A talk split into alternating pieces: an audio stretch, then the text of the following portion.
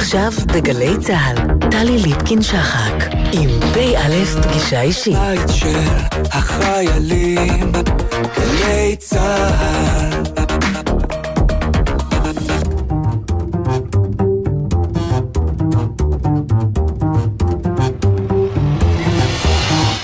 שלום לכם, ערב טוב. בינואר 2015 ישבתי לשיחה במסגרת פגישה אישית עם אלוף משנה במילואים אבי הר-אבן, אז ראש סוכנות החלל הישראלית. לפני כחודש ימים הלך לעולמו אבי הר-אבן אחרי שנפגע מפגיעת בקבוק תבערה במלון שבו שהה בעכו בזמן המהומות והפרעות שם. על כן אנחנו מביאים הערב בשידור נוסף את השיחה שהוקלטה כאמור בינואר 2015. הנה היא. חמישה דברים שאתם צריכים לדעת על אלוף משנה במילואים, אבי הר-אבן. הוא נולד בשנת 1937 ברומניה, ובגיל 13 עלה ארצה עם משפחתו והם השתקעו בירושלים. הר-אבן החל ללמוד בגימנסיה העברית שברחביה, ואף הוקפץ כיתה למרות שלא ידע עברית. בסיום לימודיו התקבל לעתודה האקדמית של צה"ל והחל בלימודי הנדסת מכונות בטכניון, אך כעבור שבועיים בלבד החליט דוד בן גוריון, שר הביטחון דאז, לגייס את רוב העתודאים לשורות הצבא. בעקבות כך, הר אבן גויס לחיל התותחנים. לאחר כארבע שנים נשלח שוב מטעם הצבא לטכניון, הפעם ללימודי הנדסת חשמל ואלקטרוניקה, ובסיום לימודיו שימש כעוזר קצין המחקר והפיתוח של החיל. בשנת 1968 עבר לשרת במחלקת פיתוח אמצעי לחימה, בה הגיע עד לתפקיד ראש המחלקה. על פועלו בתפקיד זה זכה בפרס ביטחון ישראל לשנת 1977, וכשנתיים מאוחר יותר פרש מצה"ל. בין השנים 1982 ל-1994 עבד בתעשייה האווירית לישראל ומילא תפקידים שונים בתחום הניהול והפיתוח. בין היתר, עמד בראש צוות פיתוח משגר הלוויינים הישראלי, שביט. בשנת 1995 מונה למנהל סוכנות החלל הישראלית, כיהן בתפקיד במשך כעשור, ולקח חלק משמעותי בשילוחו לחלל של האסטרונאוט הישראלי הראשון, אילן רמון, זכרו לברכה. בשנת 2004 יצא לגמלאות, מאז ועד היום הוא משמש כעמית מחקר בכיר במרכז בגין סאדאת באוניברסיטת בר אילן, ומייעץ בנושאי חלל למרכז התעשייה למחקר ופיתוח במשרד הכלכלה.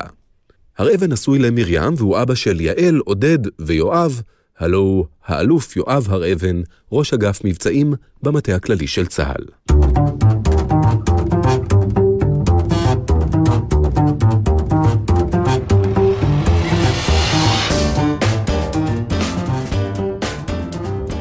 פגישה אישית, אלוף משנה במילואים אבי הר אבן, מי שהיה מנהל סוכנות החלל הישראלית, שלום לך. שלום רב.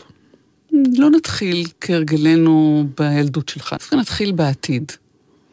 אנחנו מדברים על מתאר המלחמה הבאה, במלחמה אסימטרית. איזה תפקיד יהיה בה לתווך החללי? בוא אני אגיד לך, אני עושה היום, בין יתר העיסוקים שלי, עבודה שהיא חצי אקדמית, בכלל על מלחמות בחלל, אולי זה שלב עוד יותר גבוה. מסתבר שגם היום, ולא מדברים על זה, יש uh, uh, מספר מדינות בעולם, בעיקר סין, רוסיה, ארה"ב, ולדעתי גם איראן מנסה לבזול לשם, של מלחמות בחלל, כדי לשלוט בחלל. וזה מתבטא בפגיעה בלוויינים, בהשתלטות אולי על לוויינים, אה, הפסקת שידורים, מה שאנחנו קוראים ג'מינג או מיסוך, ועכשיו יש שלבים יותר מתקדמים, אחרי שמקבלים שליטה, אה, יש מחשבות כבר הרבה הרבה שנים על אפשרות שנניח יהיה איזשהו לוויין שיש בתוכו נשק גרעיני או נשק מסוג אחר, שמסתובב בחלל, בזמנו חשבו אפילו שהרוסים עוסקים בזה, אין על זה ודאות, שום דבר לא ידוע בדיוק, אבל יש שמועות. דבר כזה מסתובב בחלל, וכמו שיודעים להנחית חללית בנקודה מסוימת על פני כדור הארץ, אה, אתה יכול גם להנחית אה, אולי מטען גרעיני כזה על מטרה זו או אחרת.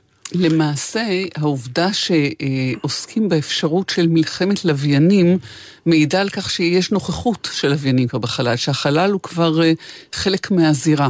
או, כן. או מהמלחמה הרב-זירתית. אז באיזה אופן הלוויינים שבחלל שותפים במלחמה כזאת? כל הנשק המונחה, המדויק, שמשתמש ב-GPS, וגם, לשמחתנו, גם לנו יש כזה, וגם לרוסים יש ולכולם יש מערכות כאלה, מסתמכות על החלל. על מערכות הלוויינים שנמצאות בחלל, שבאמצעותם אתה יכול לדעת בדיוקים של סנטימטרים איפה בדיוק אתה נמצא. אבל אני אספר לך משהו אחר, אולי יותר מעניין. אני לפני מספר שנים הייתי באיזה כנס ופגשתי גוי, לא, אני חושב שהוא היה יהודי.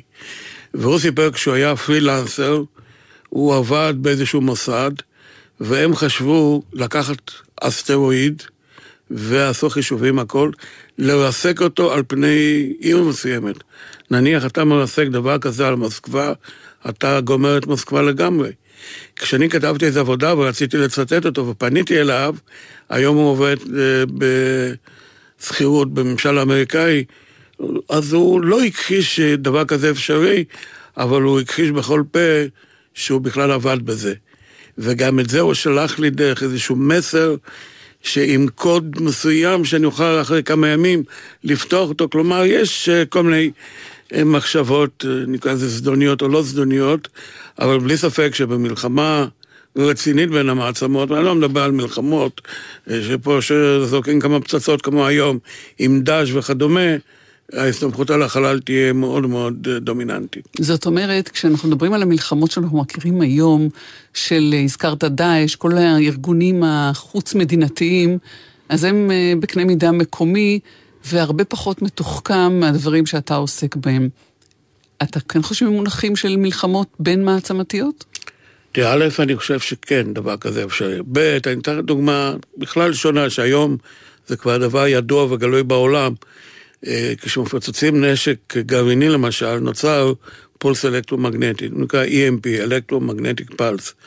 דבר כזה, לפי מחקרים מסוימים, אם תיקח פצצה של 1 מגטון ותפוצץ אותה בגובה של 100 קילומטר, 200 קילומטר, ונזכור את ירושימה פיצצו בגובה של 600 מטר מעל ירושימה, ותפוצץ את זה, הגל האלקטרומגנטי שהתפשט משם, הוא יהיה הרסני, הוא יכול לשתק יבשת שלמה, יכול לשתק את כל אמצעי התקשורת, אה, כל התחנות כוח וכדומה. והיום יש, התחילה פעילות בנושא הזה גלויה. פעילות מוסתרת הייתה סודית, חסויה, הייתה קיימת כבר לפני הרבה הרבה שנים, ולא דיברו עליה, עד שהנושאים האלה התחילו להדאיג. והיום גם אה, מדינה, ניקח, אני בכוונה לא מדבר על דברים שיכולים לחשב כהתגרות או כשוויץ, אבל ניקח את איראן, גם איראן, בסך הכל היא מדינה תשיעית ששיגרה איזשהו לוויין בחלל, אנחנו השמינים. היא יכולה בעיקרון לפוצץ דבר כזה בחלל, מעל עיר מסוימת, לא צריך להיות מאוד מאוד מדויק, וזה יכול לשתק אה, עיר שלמה. אבל אלה לא אה, אה, חולות שיש אה, לארגונים החוץ-מדינתיים. לא עד כדי אה, כך. לא, אני מקווה שלא. תגיד, אה, בשעה שאנחנו מדברים אה, תרים אחרי שרידי המטוס של אייר אז'יה, כן. שהתרסק ואבדו עקבותיו, זה בעצם אירוע שלישי כבר, נכון. בשנה האחרונה של היעלמות מטוס. יכול להיות שההיעלמויות האלה קשורות באיזשהו אופן לתהליכים שאתה מדבר עליהם? אה, תראי, כשיש, בכלל תחום אחר, יש מהשמש אה, גם כן התפרצויות של אה, מתקנים חשמליים, ולא מזמן היה בסיביר שמה שנעשו שטחים עצומים כתוצאה מהתפוצצות של איזשהו גוף בגובה מסוים מעל אזור בסיביר. השמש פולטת המון אנרגיה. בשנות ה-80 היה מפיצוץ כזה מעל, או אירוע כזה מעל קנדה, ורשת החשמל הייתה מנותקת להרבה אה, הרבה זמן. עכשיו, ישנן הפרעות שבאות מהשמש, שיכולות בהחלט להפסיק אה, מערכות אה, ניווט, נביגציה של מטוסים, שיכולות לשבש, אה, אבל הפרעות כאלה נקלטות בכל העולם, ואני מניח שאם הייתה הפרעה כזו מעל אזור מסוים, היו יודעים. לדעת טייסים מכל הארגונים, חושבים שזו תקלה, זה פשוט עניין סטטיסטי ובשמזל. את כל המידע הזה והנוסף שעוד מעט אה, נחשף אליו, שאתה אוגר, אה, אבי הר אבן, אתה אוסף באופן עקבי ושיטתי. היית אומר שאתה פריק של התווך החללי? תראי, אני, עד שהייתי, בואי נגיד, בשנותיי האחרונות בצה"ל, אני השתחררתי ב-78, כמעט ולא עסקתי בנושאים האלה, זה היה יותר ידיעה מאז. כשעברתי לתעשייה אווירית והתחלתי לפתח את משגרי הלוויינים שלנו, ונכנס קצת לתחום הלוויינות, ואחר כך בסוכנות החלל, נכנסתי לנושא הזה, זה נושא סופר מרתק. להיכנס לנאסא זה כמו ש... יש איזה סרט בלילה שמישהו נשאר במוזיאון ורואה איך שכל הדמויות קמות לתחייה. אותו דבר, אתה נכנס לחנות צעצועים ופשוט הדמיון, אין לך גבול. למשל, מדברים היום על מעלית לחלל. מעלית, במקום לשגר לוויין או איזשהו מטען, כשבונים תחנת חלל אתה צריך הרבה טונות של משקל לעלות, תשים, תיקח כבלים, כמו שיש במעליות רגילות, רק שהם מפייבר, מסיבי פחמן שהם יותר קלים, לגובה 36 אלף קילומטר, תשים שם איזה משקולת, ועל זה תעלה מעליות. מדברים על... כלומר, מדברים, אבל מדברים ועושים על זה גם מחקרים. לשים פאנלים סולאריים בשטחים של קילומטרים בחלל, שם אין אטמוספירה, אין כלום, מקרינת השמש ייווצר חשמל, ואת החשמל הזה תשדר לכדור הארץ, לכל מיני מקומות שהם עניים במשאבים. כלומר, לדמיון אין כזה, מה שפעם היה ז'ול ורן בשבילנו, היום זה דבר של יום-יום. אז זה מה שכל כך חינני, אתה ילד בן 77. שזה אומר שאתה כמו ילד מתעניין בצעצועים האלה, ומאוד חדשני יחסית לדור שלך. אתה לא הדור שצרח, או אולי כן, את ספרי המדע הבדיוני מאסימוב ועד... לא, לא, אני אספר לך, הייתי בטירונות, ואני זוכר עד היום הלכתי בירושלים ביום כיפור, ליד בית ההסתדרות, זה גבוה, אולי זה יום, מוצאי יום הכיפורים, שמעתי רדיו, ואז הודיעו על הספוטניק. וזה היה מדהים. וכשהאסטרונאוטים נחתו על הירח, הייתי, הייתי חושב שהייתי סרן או רב סרן, לקחתי את הבת שלי, יצאתי איתה למרפסת, ואמרתי לה, יעל, תסתכלי, את רואה את הירח, הירח מלא. כרגע נחתו, יושבים שם, שני אנשים מסתובבים שם. וזה דברים שמלהיבים אותך, ואתה חוזר לתקופת ילדות של דמיון, כי אותי עוד הליבו כל ספרי ז'ול ורן, קראתי את כולם. ואתה מילדות רצית להיות מהנדס. תראי, זה סיפור מעניין. כשאני רציתי להיות מהנדס, לא ידעתי מה זה מהנדס. הייתי בחוץ לארץ, אבי היה מבעלים של בית חרושת גדול לסבון, והייתה להם שם מכונת, היום אני זוכר אותה, ואולי אני אוכל אפילו לצייר אותה, שחורה כזו, עם בוכנות זזות ויורדות, וראיתי את זה, התחלתי לשאול את השאלות, ואז אז אצלי גם להחלטה, אני אהיה מהנדס ואני אבנה דברים כאלה. לא חשוב שאחר כך עבדתי לחשמל, אלקטרוניקה וכדומה. כל דבר קשור, יש לו שורשים. נעשה אתנחתא. ביקשת לשמוע את אריק לביא שר את נועה. כן, תראה, את אריק לביא אני מאוד אהבתי. החל משיר הסלע האדום שעשו היה להשמעה, אבל כולם ידענו אותו. אז זה פשוט שיר שמעורר אצלי זיכרונות. לצערי, בגלל ה... שאני מדור קצת ישן, הרבה מהשירים שאני מבקש ומדבר עליהם, היום הנוער לא מכיר אותם. נשמיע את נועה, נשמע ונחזור. נועה נולדה בשדה בין דשא לאבן, נועה הייתה כמו עגל של טל, חרצית היא כתפה בשדה מן הכותרת, טל שאל על, על על. כן או לא, כן או לא, אלף שירים ובשיר נועה, כן או לא, אל עליי, כן או לא, אולי. נועה הובילה אותו בין דשא לאבן, נועה נשקה לו עם רדת הטל. והוא בעיניה שלה הציץ חרש חרש, ובלא מילה שאל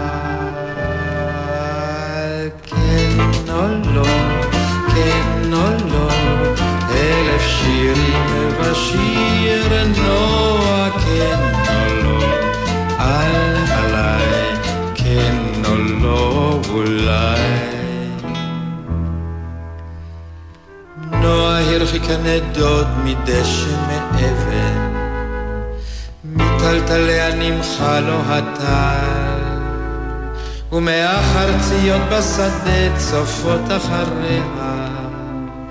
וכל עלי ישאל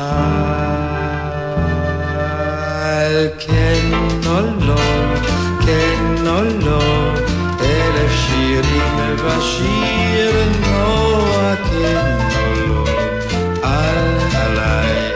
כן או לא אולי. נועה היא שם בשדה בין דשא לאבן, שיר אחרון מזמר לה הטל, וכל חרציות השדה יפות הכותרת, בוכות על על על על, כן או לא, כן או לא, אלף שירים ושיר נוע כן או לא, אליי שבה נוע אליי, כן או לא, כן או לא, אלף שירים ושיר נוע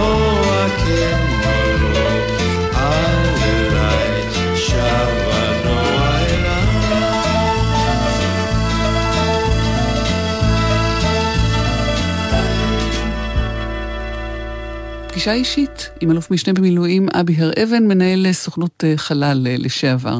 ישראל היא מעצמת אה, חלל. ישראל למעשה בשנת 88, 1988, בין אוקטובר-נובמבר, כשאני שיגרתי, היה לי הכבוד לשגר את הלוויין הראשון, נכנסה למועדון החלל, שזה שמונה מדינות, החל מרוסיה שהיו ראשונים, ארה"ב, צרפת, סין, הודו, יפן, אנגליה, אני חושב שמניתי את כולם, שידעה לבנות לוויין בכוחות עצמה, לבנות משגי לוויינים ולשגר. כי היום למעשה כל מדינה כמעט יכולה אה, להכניס אה, לבנק אה, סכום כסף, לעשות העברה בנקאית, לקנות לוויין ולדאוג שהוא ייכנס לחלל כמו שרוב הארצות עושות. אנחנו מבחינה זו מעצמה. עד כמה, אבי הר-אבן, הצרכים הביטחוניים שלנו, שאתה היית חשוף להם בתפקידים שלך בצבא, ייצרו את החוזקה הזאת, הפכו את אה, ישראל למדינה כל כך מתקדמת בתחומים האלה. תראי, אנחנו, א', בהתחלה קיבלנו ידע על המדינות שמסביב לנו רק כשרצו לתת לנו. כלומר, אם לא רצו, האמריקאים לא נתנו, רצו, זרקו לנו איזושהי, אה, איזושהי עצם. אה, סך הכל, בואו נראה קצת אחורה, מלחמת השחרור, ידעת מה קורה בגבולות הקטנים שלך. לאט לאט יכולת להגיע גם לעומק מצרים עם מטוסים מגביהי טוס. אבל כפי שאנחנו יודעים היום, אה, האויבים שלנו לצערי, מספרם לא הולך ופוחת, והם גם רחוקים היום, וכדי שאויב שנמצא רחוק כמה אלפי קילומטר יגרום לך נזק, הוא לא צריך לשלוח חיילים. א', הוא יכול לשלוח טילים, ב', הוא יכול לייצר כל מיני תשתיות. אם אתה רוצה לדעת מה קורה אצלם, כבר לא מספיקים צילומי אוויר, ובוודאי אי אפשר להסתמך על מדינות במרכאות ידידותיות או לא, אלא אתה צריך לסמוך על עצמך. ואז אתה צריך לוויין, שזה הדבר היחידי שיכול לתת לך תמונה מה שקורה רחוק. הדרך שאתה עשית בצה"ל, מאז אה, שהתגייסת לחיל התותחנים ב-1955, ולא לעתודה אקדמית אה, כפי שתוכנן, אמ, ועד אה, התפקיד שלך כמנהל סוכנות החלל כבר באזרחות, היא די מקבילה להתפתחות של התחומים האלה בצה"ל. כי התחלת בתותחנים, ומה היה התותח המשוכלל ביותר עם איזה יכולות? כשאני התחלתי, רצתי בצד בוקר בצריפין עם תותח 25 פאונד, זה היה תותח בריטי עם איזשהו עוקף קטן, שזה היה תותח אה, שהוא היה מאוד מתקדם עבור צה"ל, כי במלחמת השחרור היו להם תותחים נפוליאונשיקים, 65 מילימטר, שהיו נגררים על ידי חמורים. אחר כך היה תותח 75 מילימטר, התותח שלנו. כשהייתי כבר בשירות כקצין, קיבלנו מהצרפתים את ההוביצרים, 155 מילימטר, והנושא הזה הלך והשתכלל. חיל התותחנים באותם השנים לא היה חיל אה, מוביל. זכור עדיין הסיפור שב... אני חושב במבצע סיני, כשהתותחנים רצו לרדת לסיני, אלוף יפה, שהיה מפקד החזית בדרום, עצר אותם באר שבע, לקח להם את המשאיות, אמר, יש לי דברים יותר חשובים מלהוריד תותחים, והשאיר אותם שם. ועד לאחרונה, שאנחנו רואים מה קורה היום בחיל התותחנים, שזה הפך לחיל מעבר למסייעי החיל שעובד הרבה פעמים עצמאית ומביא הרבה תועלת, אם אפשר להגיד שיש דברים שמביאים תועלת במלחמה, אבל שיכול אה, להביא תוצאות אה, רצויות. אחרי שלמדת אה, הנדסת חשמל ואלקטרוניקה בטכניון מטעם צה"ל, שימשת עוזר קצין מחקר ופיתוח. נכון. של חיל התותחנים. איזה חזון היה אז? מה ראיתם באופק? תראי, אני, אז גם הנ"מ, המערכות נגד מטוסים היו בחיל שלנו, ואני נשלחתי אז לקצין תותחנים ראשי, ישראל בן אמיתי, נשלחתי לסיור של 35 יום, לראות דברים חדישים בעולם. הייתי באנגליה, הייתי בצרפת, הייתי בגרמניה, הייתי בשוויץ, באמת ראיתי כל מיני דברים שבאותן שנים מבחינתנו עוד היו חדישים לגמרי. למשל, איך למדוד מרחק בין שתי נקודות, לא עם אה, כבל ולא בצורות אחרות, אלא עם מכשיר אלקטרוני שהיה נקרא טלרומטר, שהיית שם אותו במקום אחד, שם במקום שני, ועל ידי גלים אלקטרומגנטיים אתה מודד את המרחק. אה, אני אתן לדוגמה, הייתי בצרפת, הייתי שם מחשב, שזה היה בערך אה, כמו חצי אוטובוס, הוא היה נקרא סטאק, אם אינני טועה. אה, פשוט לא מזמן מצאתי העתק של הדוח הלא מסווג שכתבתי. לאחר מכן אצלנו פיתחו ברפאל מחשבון קטן, שזה כמו ילקוט גב שהילדים הולכים לבית ספר היום, שנקרא דוד. זה אחד הדברים, נושא של טילים, נושא של איכון. היום יש פגזים שיכולים באמצעות לייזר לפגוע בדיוק נקודתי, מה שפעם לא היה. כלומר, החיל התותחני מתפתח. היום יש את מערכות ה-GPS שנותנות לך אפשרות אה, להגיע לכל נקודה ונקודה בדיוקים מרבים. מה קודם למה, או מה מוליד את מה? היכולת, למשל, הטכנולוגיה של ה-GPS הולידה את מערכות הנשק והאיכון המתקדמות אה, והיכולות של התותחנים ושל החילות התומכים האחרים או ההתקפיים האחרים, או הצרכים המבצעיים הולידו את הטכנולוגיה שאפשרה זאת? לא, בואי נגיד ככה. ראשית, ארה"ב היא למעשה החליטה לפתח לצרכים שלה מערכות עם דיוק מאוד מאוד גדול, שאפשרו לה לדעת איפה כוחותיהם נמצאים, כי כולנו יודעים שבמקום כמו מדבר, אה, קצת קשה להתמצא. מה שקרה שהמערכות האלה של GPS לאט לאט הלכו והתפתחו. בהתחלה הם היו אך ורק לשימוש צבאי, ועד לפני מספר שנים, כשהם שחררו גם לאזרחים, האזרחים האלה הם מערכת GPS עם דיוקים בכוונה משובשים. כלומר, אם היום אתה נמצא, אה, או בוא נגיד אז, מערכת צבאית ידעה בדיוקים של מטרים ספורים איפה היא נמצאת, המערכות האזרחיות, היה להם ידע של אה, עשרות מטרים. ופה גם אנחנו קצת מעורבים. מדוע? האמריקאים הבטיחו שבשלב מסוים בעתיד הם ישחררו את המערכות האלה, יורידו את השיבושים, כי הם שיבשו, שלא כל אחד יוכל שיהיה לו את הדיוק הזה.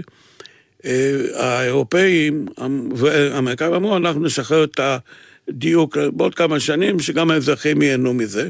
זה מה שקרה דרך אגב. עכשיו, האירופאים שתמיד היו, הרגישו מקופחים יחסית לארה"ב, החליטו לא לסמוך על האמריקאים. מדוע? בין היתר בגלל גאווה מקומית, גם בגלל זה שהאמריקאים הודיעו שאת המערכת שלהם הם יכולים להפסיק את הפעילות שלה מעל אזור מסוים.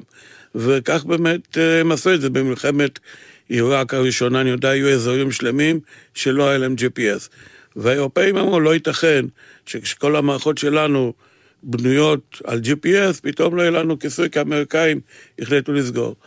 ואז הם החליטו לפתח מערכת משלהם, בניגוד לדעת ארה"ב. עכשיו, הם חיפשו שותפים, והם מצאו שותפים, שתי מעצמות גדולות הם לקחו שותפים.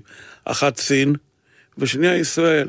עכשיו, זה לא היה פשוט אה, שישראל תתברג שם, הם באו, שלחו פה ועידות, ולזכותו של שר התמ"ת דאז, אדון אולמרט, הוא מאוד סייע לנושא הזה, ואנחנו התקבלנו יחד עם סין כשותפים לפרויקט. קלינטון, שהיה נשיא ארצות הברית, הם ניסו לדכא את הפרויקט הזה של 4 מיליארד יורו, זה המון כסף. לא הצליחו, ואז ראו שיש פה בעיה, אמרו, אתם יודעים מה, אנחנו ניתן לכם פתיחה לכל הדברים שלנו, וגם נפתח את ה-GPS שלנו לשימוש אזרחים. ומה שקרה, שבהתחלה הם הסתמכו הרבה מאוד על טכנולוגיות שלנו, ישראליות, שהיו מאוד מפותחות, ראו פתאום שהאמריקאים נותנים, ועדיין יש הבדל בטכנולוגיה אמריקאית וישראלית בהרבה תחומים, והם נכנסו, וישראל לאט לאט יצאה, ולצערי זה גם קצת מחדל ממשלתי, נשארנו בחוץ. מהיכולות שלנו שהזכרת, שאפשרו את ההתחברות הזאת אל הענקים הגדולים, הן אה, הולכות אחורה גם אל התקופה שאתה ראש מחלקת אה, פיתוח אמצעי לחימה. אה, באותה תקופה, בוא נגיד, אותן מערכות שאני עסקתי בהן, זה היה יותר למען הגנה על תושבי המדינה, על שמירת עליונותינו הצבאית, לכל מיני דברים כאלה. וקיבלתי פרס ביטחון ישראל בנושא הזה, אבל גם שם לא פורסם, כתוב נושא מסווג, אז אני הייתי מעדיף שגם עכשיו לא נשחח על כך. אז נדבר אם כך על, ה... שוב על הקשר שבין הנ"מ, התותחנות, לבין החלל, וכל הדרך שעשית אתה ועשו האחרים אה, מאז. תראה, בואי נגיד, א', לנו יש יתרון שלדעתי אין באף מדינה. טובי המהנדסים שלנו והממציאים וכולי, הם משרתים בצבא. והם מכירים את הצרכים, ואני מכיר מקרים שאדם בא ממילים, חוזר לעבודה שלו. ראיתי היום, אה, הייתה לנו בעיה בשדה, ואם היה לנו דבר כזה וכזה, והוא מספר את זה, היינו פותרים. החבר'ה המשוגעים יושבים בשעות הפנאי שלהם, וגם לא בשעות הפנאי. בתקופה הפרטיזנית, לפני עד לפני מספר שנים, גם עם תקציבים האלה, היום המערכת היא הרבה יותר אדוקה, והיא מקפידה על נוהלי פיתוח, כלומר אתה צריך לשכנע אה, גופים שונים, לתת לך אמצעים וכולי וכולי. היא קצת מסורבלת יותר גם, אה, נכון? לדעתי היא מסורבלת, ועובדה, נושא המנהרות שבמלחמה האחרונה, שאני יודע שעוסקים בזה הרבה הרבה שנים, ואני עוד לפני כ-15 שנה קיבלתי פניות, למרות שזה לא התפקיד שלי, אבל ידעו שאני, יש לי קשרים במערכת הביטחון, היו לי כל מיני פניות, הבאתי את זה לגורמים המתאימים, אבל אה, עוד פעם, לא יודע מה היה ההמשך, לא, לא חקרתי, וגם אם הייתי יודע בדיוק, לא, לא היינו מדברים על זה עכשיו. לפי אמצעי התקשורת, אנחנו, הג'יניוס היהודי ידע למצוא גם פה פתרון, אבל זה לא פשוט. אז זהו, שמה שקרה לחדשנות, לפרטיזניות, כפי שקראת, לצורך הגולמי הזה שלנו, אה, לפתור בעיות, אה, מין דוד קטן כזה, הפכנו טיפה לגוליית יותר נכון, מסורבל. נכון, נכון. בואי ניקח את האמריקאים. מה שאנחנו יודעים לעשות, גם בתחום הלוויינות, מה שאנחנו יודעים לעשות בלוויין קטן, שעולה לנו כמה עשרות מיליונים, אמריקאים יעשו דבר כזה במאות מיליונים של דולרים, וייקח להם בערך פי שלוש זמן. אנחנו נהיה הרבה יותר זריזים. אבל, בהמשך, הם, אנחנו עושים המון קיצורי דרך, וכשאתה עושה קיצור דרך, לפעמים אתה מדלג על כל מיני דברים, שאם היית יודע אותם, אם היית מטפל, יכול להיות שהמערכת הייתה יותר טובה, אבל זה למעשה פשרה בין הצורך לקבל משהו מיידי בכסף יחסית קטן, לעומת מערכת אה, מצוינת, אבל שתגיע רק או לא תגיע בכלל. הבעיה של אה, תקציבים אה, לא אחידים, או של מדיניות מזגזגת, בגלל אפילו חילופי שלטון ומלחמות בין משרדיות על, על היקף תקציב הביטחון, ותוכניות ארוכות טווח או רב-שנתיות שלא מתממשות. אלה הם תנאים שמשפיעים על, על פיתוח אמצעי הלחימה? תראי, לפתח אמצעי לחימה, אני הייתי, כשהייתי בסוכנות החלל, הייתי, למעשה זה גוף ששייך למשרד המדע. והיית מקבל תמיד תקציבים לשנה. מקסימום בשביל לממן איזשהו מחקר לשנתיים, שלוש, ויהיה לנו מחקרים כאלה בנושא GPS, ועוד כל מיני נושאים אחרים, למשל למדוד תזוזות קרקעיות של אה, מערכות ססמיות, פלטות ססמיות, זה פרויקט די גדול באותם מושגים, אבל צריך כסף. ברגע שבאת וביקשת תקציב לשנתיים-שלוש, הייתה בעיה, כי התקציבים הם תמיד לשנה. צה"ל שמפתח מערכות שלוקחות תשע שנים, שמונה שנים, שבע שנים, למרות שבחוץ לארץ היו לוקחות יותר, כמו חץ, כמו משגרי לוויינים וכדומה, אתה לא יכול לבנות דבר כזה, כי א', אתה מזמין חומרים, וכל תת-מערכת שאתה מפתח זה עניין של חלקים, זה עניין של לוח זמנים, של שנים, לבצע ניסויים וכולי וכולי. כי בחלל, למשל, אתה לא יכול לבצע ניסוי. אתה, אין לך זמן שם, אם משהו מתקלקל, אין לך את הטייס אה, שיתקן. חלל משהו, למרות שגם על זה יש לי סיפור לספר לך. אה, אבל אין, אתה צריך תקציב ידוע. עכשיו, בלי ספק שבכל הוויכוחים שיש היום, תמיד אפשר לייעל, תמיד אפשר לעשות אה, בצורה יותר אפקטיבית, עם פחות כסף, אבל כמה שלא תעשה, תמיד תישאר שכבת שומן מסוימת, שאתה יכול לדלג עליה. אה, למרות שהצבא נלחם ומתמרן בשביל להגיע לדברים האלה, אני בעצמי קצת משוחד בנושאים האלה. הייתי יותר מדי שנים במערכות האלה, וגם היום אני איכשהו קשור איתם, אה, אבל נראה לי שבעיקר חוסר הוודאות בתקציבים זו מכה קשה מאוד. נעשה אתנחתא. ברגע כן. הזה ביקשת ונשמע את uh, Tonight, Tonight מתוך West Side Story, מסיפור הפרברים. כן, זה פשוט, uh, השירים שביקשתי, אלה שירים שמעלים את זה כל מיני זיכרונות, uh, כמו זה בתקופה שהייתי בטכניון, ואחד הסרטים בחיפה שאני זוכר עד היום, uh, זה היה באמת West Side Story, שמאוד נהניתי, ואחר כך ראיתי אותו בארצות הברית, וזו הסיבה שביקשתי את השיר. Tonight, Tonight מתוך סיפור הפרברים. נשמע ונחזור.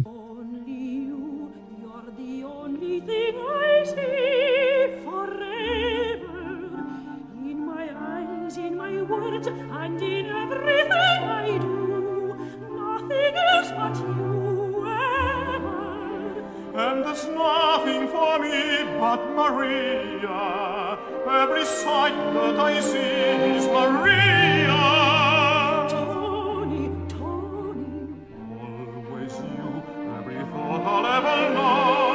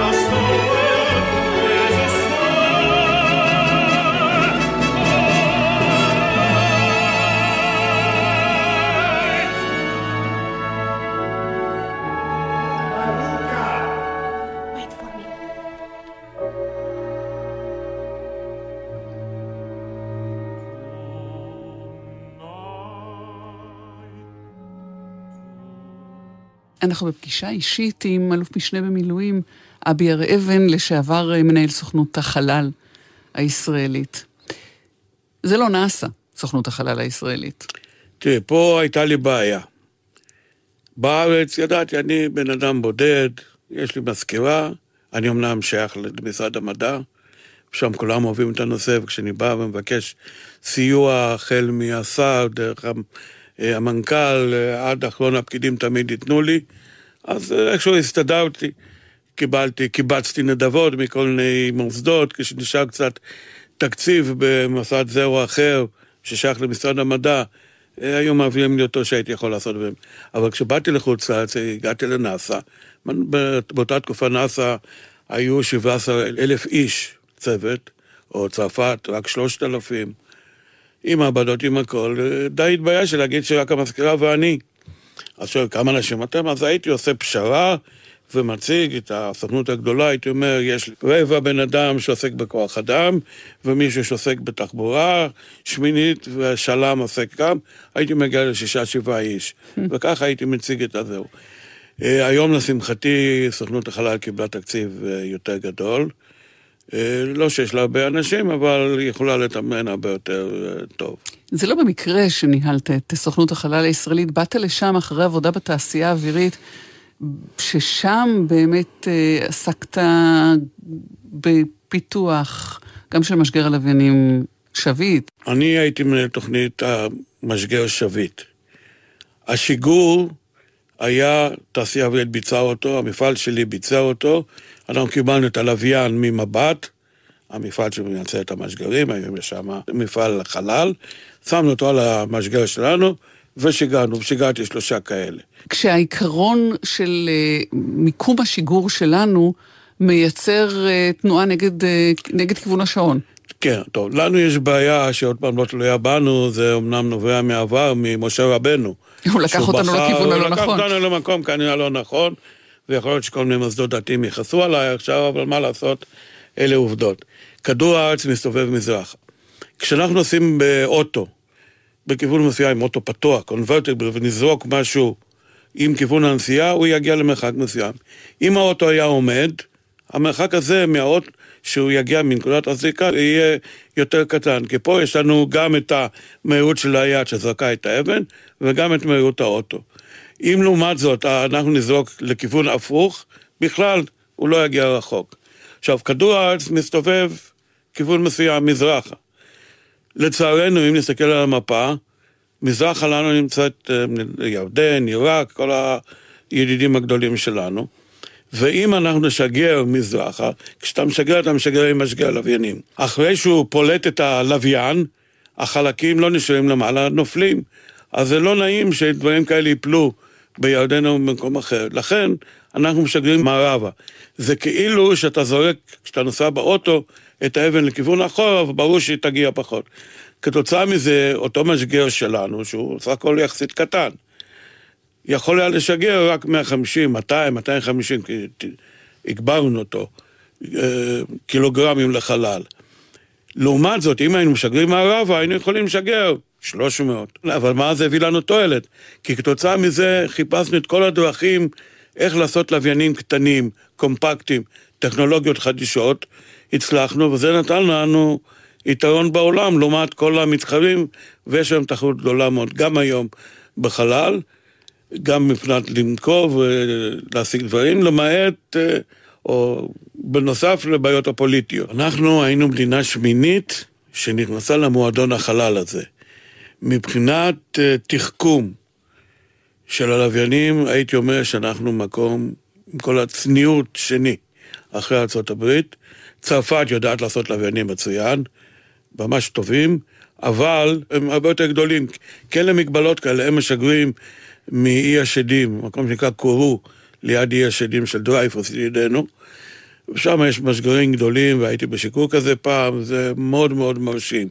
הרוסים משגרים דברים מדהימים, האמריקאים כנ"ל, הסינים כנ"ל, אה, ההודים גם כן יש להם מבחינת משגרים תעשייה מפותחת מאוד, אמנם לא מתוחכמת כמו שלנו, אבל יש להם משגרים מאוד מאוד גדולים, הם שיגרו משהו שמקיף את הירח, והם מאוד מאוד רציניים, יש לנו שיתוף פעולה.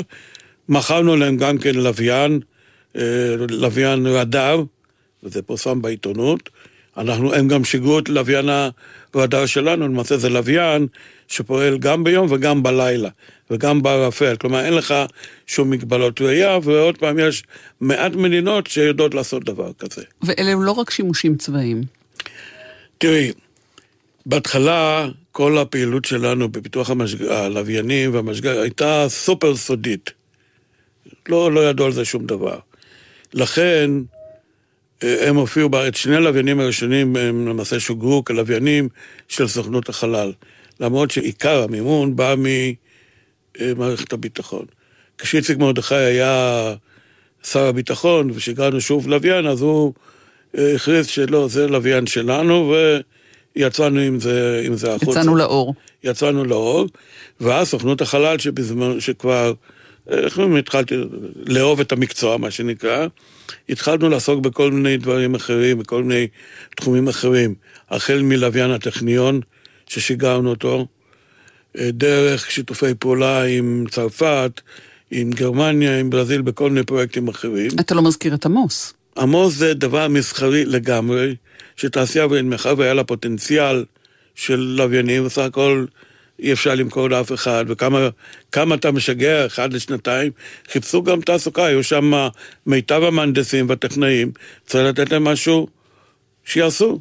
ואז מנכ"ל תעשייה אווירית החליט על חשבונו לפתח לוויין כזה, לקח סיכון, שהכל לוויין כזה יש לו מספר ערוצים שהוא יכול למכור אותם. לעמוס הראשון נדמה לי היו או שבעה או תשעה, אני כבר לא זוכר כרגע כמה ערוצים, שאותם אתה מוכר, נניח אתה מוכר לאירופה, לאיזה מדינה מישהו. לנו לא היה, אמרו, אמרו מה יהיה ומי יקנה אצלנו, אולי זה כמה מאות אה, מיליוני דולרים. ואז תעשייה אווירית התחייבה לרכוש כמה, שלושה ערוצים כאלה, אם לא יהיה למי למכור. למזלנו, השיגור היה מוצלח. אני מבקשת לדבר איתך על אילן רמון. כן. ולא רק מפאת הקשר הישיר, האינטימי, החברי שהיה לכם, אלא גם משום שהוא ציון דרך. בתוכנית החלל הישראלית, בחזון החלל הישראלי. הקדשתי המון המון זמן לנושא החלל לחינוך. מדוע? גם אז וגם היום הייתה בעיה מה נוער יעשה כשהוא יתבגר.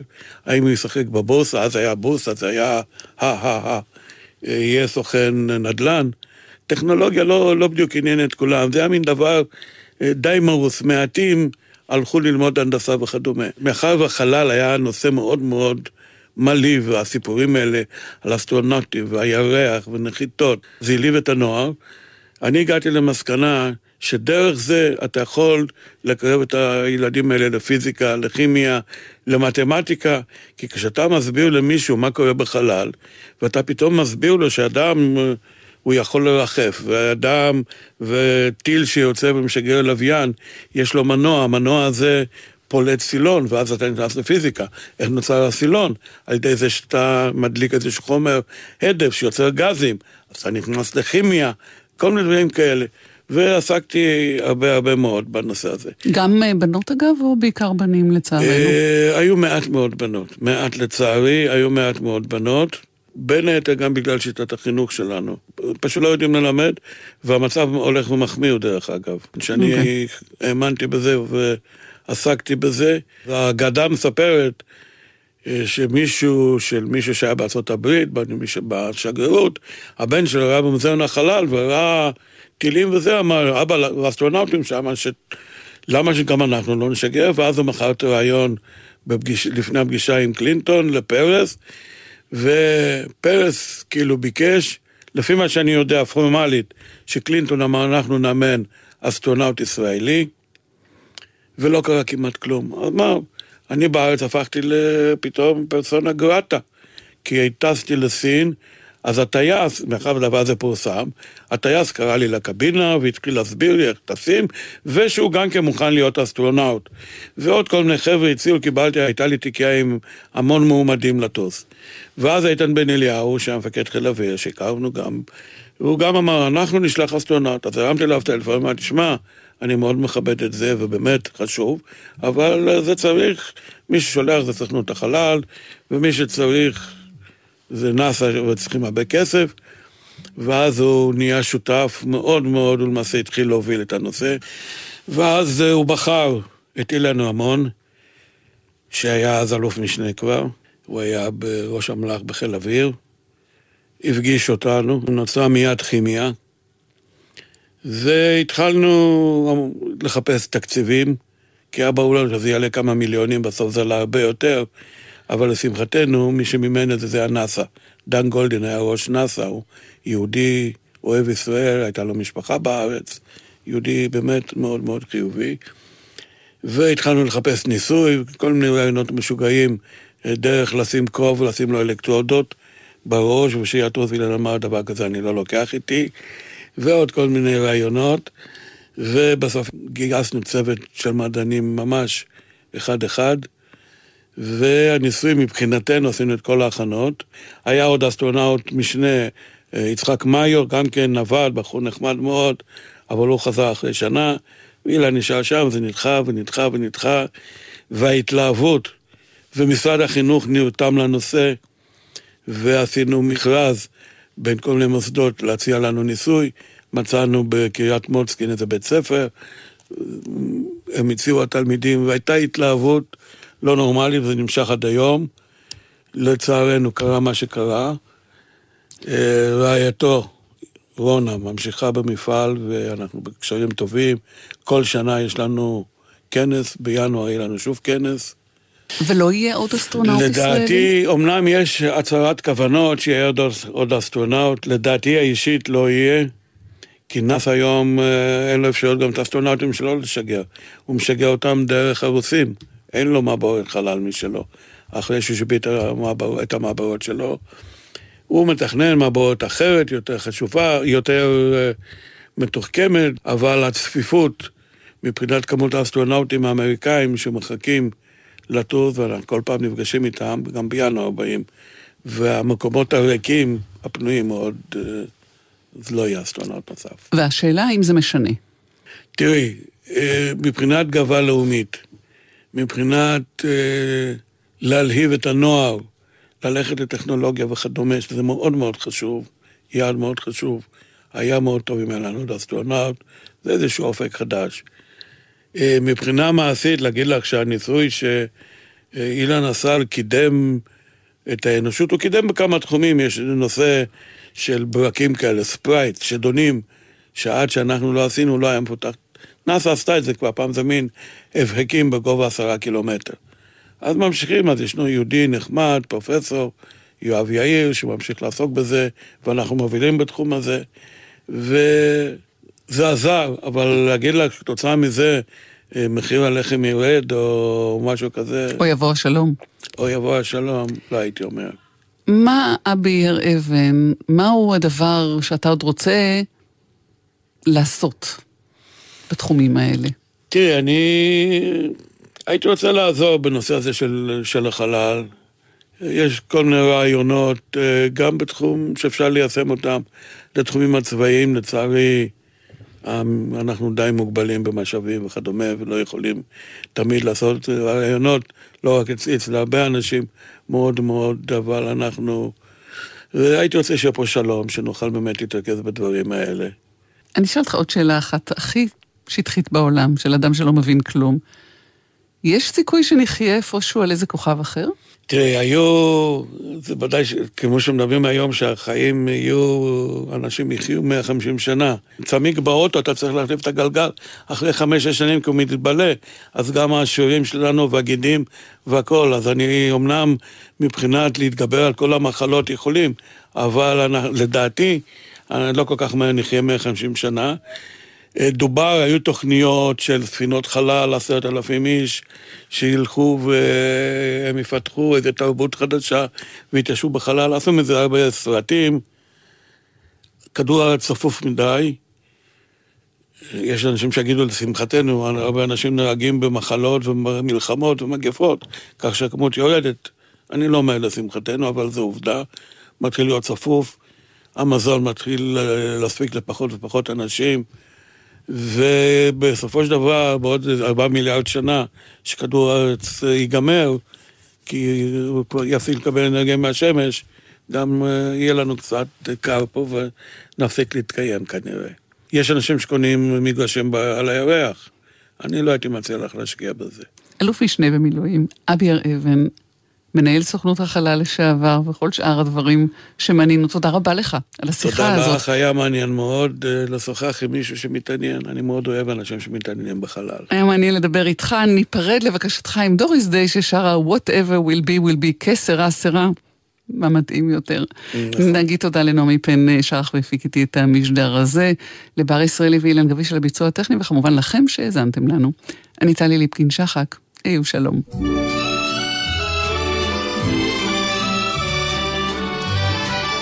When I was just a little girl, I asked my mother, What will I be? Will I be pretty? Will I be rich? Here's what she said to me. Que sera,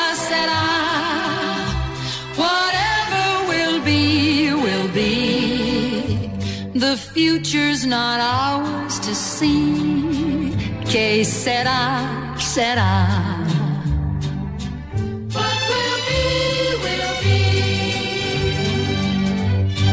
Since I am just a boy in school, I asked my teacher, what should I try? Should I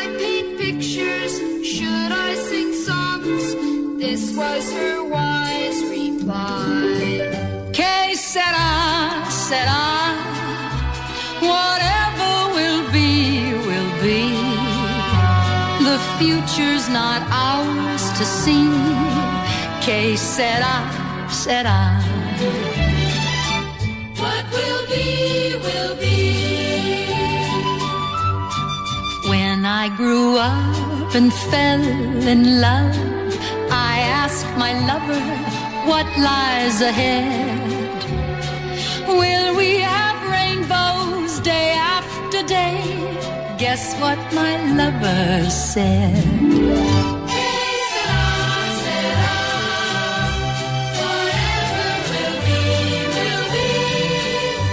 The future's not ours to see.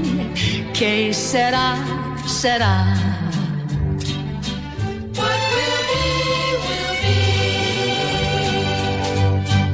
Now I have children of my own. They ask their mother, What will I be? Will I be pretty? Will I be rich? I tell them, Wait and see. Whatever will be, will be. The future's not ours to see. Que será, será. What will be, will be. What will be, will be. What will be, will be. What will be, will be. האזנתם לשידור נוסף של התוכנית פא' פגישה אישית עם אלוף משנה במילואים אבי הר אבן שהלך לפני כחודש לעולמו. התוכנית שודרה לראשונה בינואר 2015. הביאה לשידור יעל צ'חנובר. אני טלי ליפקין שחק, ערב טוב לכם כולכם. היו שלום.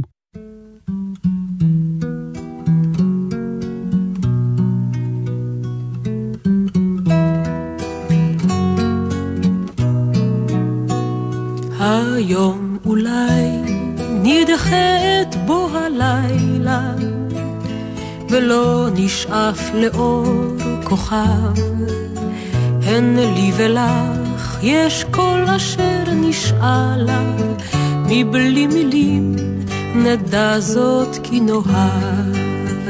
היום אולי נדחה את קץ דרכנו ולא נזכור כי סוף לכל. זה המשעול שבו דורכות רגלינו בשני קצותיו הדשא לא ייבול שותקים נאהב כי לי ולך די בלי מילים שהן לאלה אשר אינם יודעים לומר אחרת, כמה יפה פורח עלילה.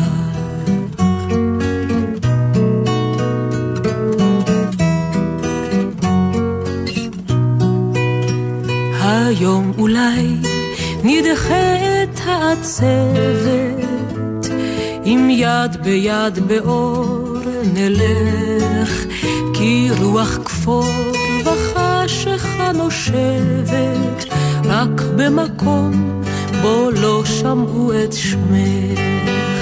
שותקים נאהב כי לי ולך, די בלי מילים שהן לאלה, אשר אינם יודעים לומר אחרת. מה נשמע, נשמע, סוף השבוע, היית של החיילים. גלי צה"ל כבר 70 שנה. שלום, כאן אילון אלמוג, שחקן מכבי תל אביב ונבחרת ישראל בכדורגל. במהלך המשחק אני מרגיש בלתי ניתן לעצירה. כשאני רואה את השער אני פותח מבערים ולא רואה בעיניים. אבל על הכביש אני לא ממהר. נשאר ממוקד ונוהג רגוע. נהגים עד גיל 24 מעורבים ביותר תאונות דרכים קטלניות משאר הנהגים. אל תעברו את המהירות המותרת, וסעו בהתאם לתנאי הדרך. על ההגה, קחו אחריות. מחויבים לאנשים שבדרך, עם הרלב"ד.